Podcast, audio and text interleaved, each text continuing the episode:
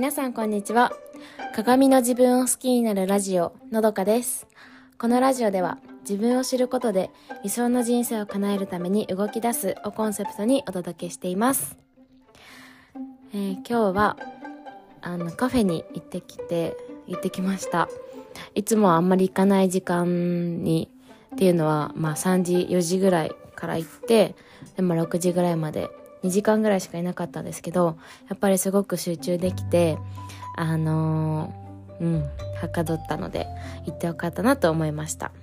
はい。っていうのを結構毎回カフェ行ったら同じ感想で、なんか申し訳ないんですけど、本当になんか場所、もともと今日は行く予定じゃなかったんだけど、うん、なんかね、あ、これ家にいても、あのー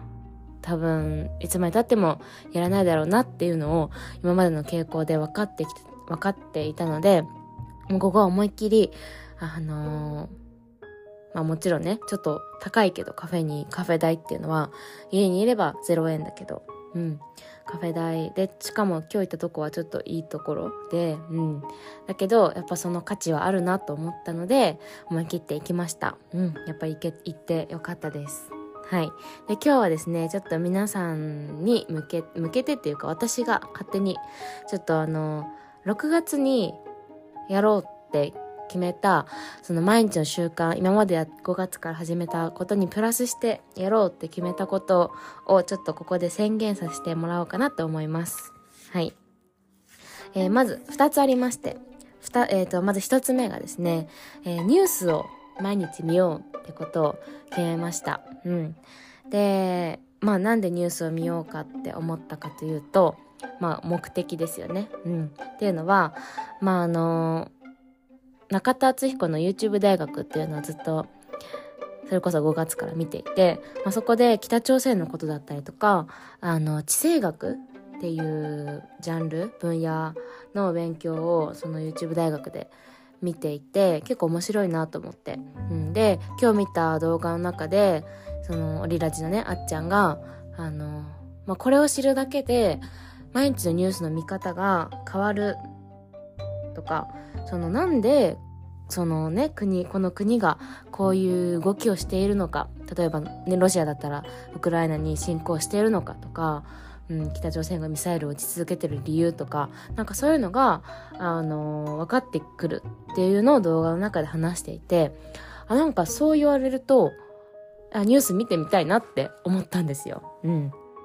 で私はニュースっていうともうテレビは全然見てないですしまあラジオあのーお家で、まあラジオ朝とか夜ご飯食べてる時とかにかかったりするので、まあそれぐらいしか、うん、ニュースは、ニュースというニュースは見てなくて、うん、なので、正直、あ、新聞も見てないし、正直ね、今世の中でどういう、何が起こってるのかっていうのが、本当に、本当に一部分しか知らないんですよね。うん。で、まあやっぱりニュースを見るのはやっぱ大事なことだなって分かっていながらもなんかねやっぱ堅苦しいとかなんか面白いっていのが全然思えないからうん全然見てなかったんですけどそのあっちゃんの一言でうんあちょっとこれだったら面白く見れそうかなって思ったしあのーまあそうね。あの、世の中の動きをやっぱ知ることっていうのは、今、今は、まあ、うんと、ある意味私は今、実家というところに守られているので、で、まあ、独身だし、うん。あのー今は全然、正直何不自由ないですよ。その、ニュースをね、世の中の動きを知らなくても。でもやっぱりこれから、あのーね、生きていく上では、やっぱり自分の身の回りのことだけじゃなくて、世界で、まあ、まず日本でですよね、何が起きてるのかとか、うん、っていうのをやっぱ知ることはやっぱ大事だなって思うので、ちょっとこれからはニュースを見ていこうって思いました。うん。で、まあ、このニュースを見るっていう、じゃあどうするかっていう話なんですけど、まあ私が決めたことは、えっと、YouTube YouTube を見るってことなんですよね。YouTube のその ANA ニュース、ANN ニュースチャンネルっていうのがあって、これはテレ朝かな？テレ朝の多分 YouTube の番組なんです、チャンネルなんですけど、うん。で、これ、あの、普通の配信もやってるし、ライブ配信っていうのもやってて、そう。だから、毎朝、決まった時間に、このライブ配信を、もう3分間、まずは3分間だけ、もう、あの、流すっていうところから始めようと思って、うん。そう、あのー、なんだろう、アプリとかで、その、文章をね、ニュースの、ニュースアプリとかで文章を見るとか、まあそれこそテレビだったり、ラジオだったり、新聞とか、ニュースの取り入れ方ってたくさんあるけど、あの、私のハードル的に文字を読むとかっていうより、映像を、まあとりあえず見るとか、映像から流れてくるあの音を聞くっていうのが一番なんか取り入れやすいかなと思ってこれをまず6月はあのやっていこうって決めましたはいで、二つ目。二つ目はですね、あの、丁寧に字を書くっていうことを、あ、字を書くノートをつけるっていうのを習慣にしようと思います。はい。えー、これは実はですね、まあ、大学生の時も試みてはいたんですよ。試みた習慣の一つで、そう。でもやっぱね、あの、数日で終わってしまったんですよね。だからちょっとこれ、この、今私は継続するってことが、あのー、継続が本当に楽しくなってきたんですよね。そう。この流れはいいぞと思って、そのリベンジということで、大学生の時にできなかった習慣のリベンジをしようって思って、うん。丁寧に字を書くノートをつけようって思いました。うん。で、まあこれの目的はですね、まあ字が丁寧な人ってやっぱり、なんかそれだけで美しいじゃないですか。うん。もうなんかそれだけで本当にポイントが上がるというか、うん。やっぱかっこいいですよね字がきれ字が綺麗な人っていうのは、うん、なんか惹かれるところがあって、うん、だからいいなって思うしあとやっぱ読む読む方としてもすごく気持ちがいいんですよねそう職場で字が綺麗な人がいて、うん、なんか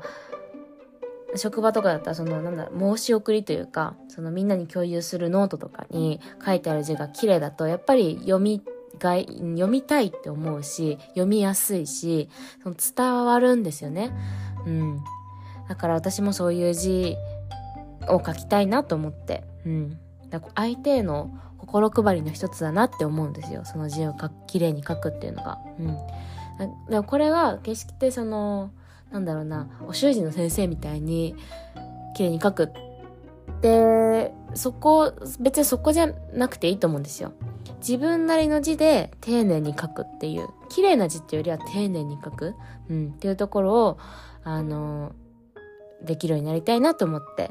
これを習慣に決めました。うん、で、これの、まあ、方法はですね、あの気持ちを表す言葉の辞典っていう本があるんですけど、これ私はずっと、あの、以前から読んでたんだけど、あの、それを見開き1ページその言葉の時点だから言葉はねあの見開きで多分10いくつぐらいあるんだけどそれをただ写すっていう方法をしようと思います。うん。それこそ大学生の時に続かなかった方法っていうのが、まあ、日記を丁寧に書くっていうのをその時やってたんですよ。でも日記ってあの結構溢れるんですよね言葉が。まあ、溢れ出る時は溢れるから、そう、バーって書きたいんですよ。で、バーって書きたいのに、丁寧に書こうっていうのがすごく矛盾があって、でそれで私は続かなかったんですよね。うん。だから日記は、逆に日記って本当に汚くていいと思うんですよ。あの、日記の意味っていうのは、あとジャーナリングとかね、っていう目的は、その自分の心を出すっていう、書き出すっていうのが目的だから、そこは丁寧に書こうって思う必要なくて、うん。逆にそのもうすでにある言葉というか自分で書くことを考えなくてもいいっていうのが丁寧に書くっていうのにおけるなんかすごくいいこあの方法なのかなと思ってでかつその気持ちを表す言葉っていうのもすごく私はそのボキャブラリーが増えると思ってこの本を読み始めたから、うん、その言葉も覚えられるし字も丁寧に書く習慣がつくっていうのがあすごい一石二鳥だなと思ってこれを取り入れようと思います。うんあの、私はこの2つをね、5月から始めてる習慣にプラスして、あの、やっていこうと、ここに宣言しました。はい。あの、ぜひ聞いてるあなたもね、あの、6月、なんか小さなこと、当たり前なこと、何でもいいと思います。うん。ニュースを見るなんて、本当に、あの、あえて言うことじゃないって思ってたけど、やっぱり、それをしてこなかった人からすると、大きいことなんですよね。うん。だから、こんなことって思うかもしれないけど、自分でもね、あの、あなたが思う当たり前なことでも小さなことでもいいから改めてちょっとこれをやってみようっていうのをちょっとあのー、決めてでそれをねそのハードルがめちゃくちゃ低くて大丈夫です。うん。あとは自分に合った方法でいいのであのぜひ私と一緒に習慣化をしてみましょ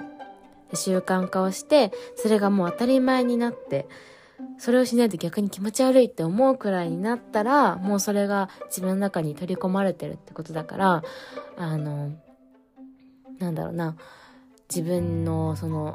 これからの未来に向けて、すごくいいことになると思う、いい、いい未来が作れると思うので、はい、ぜひ一緒にやってみましょう。それでは、今日もお聴きいただきありがとうございました。今日も素敵な一日をお過ごしください。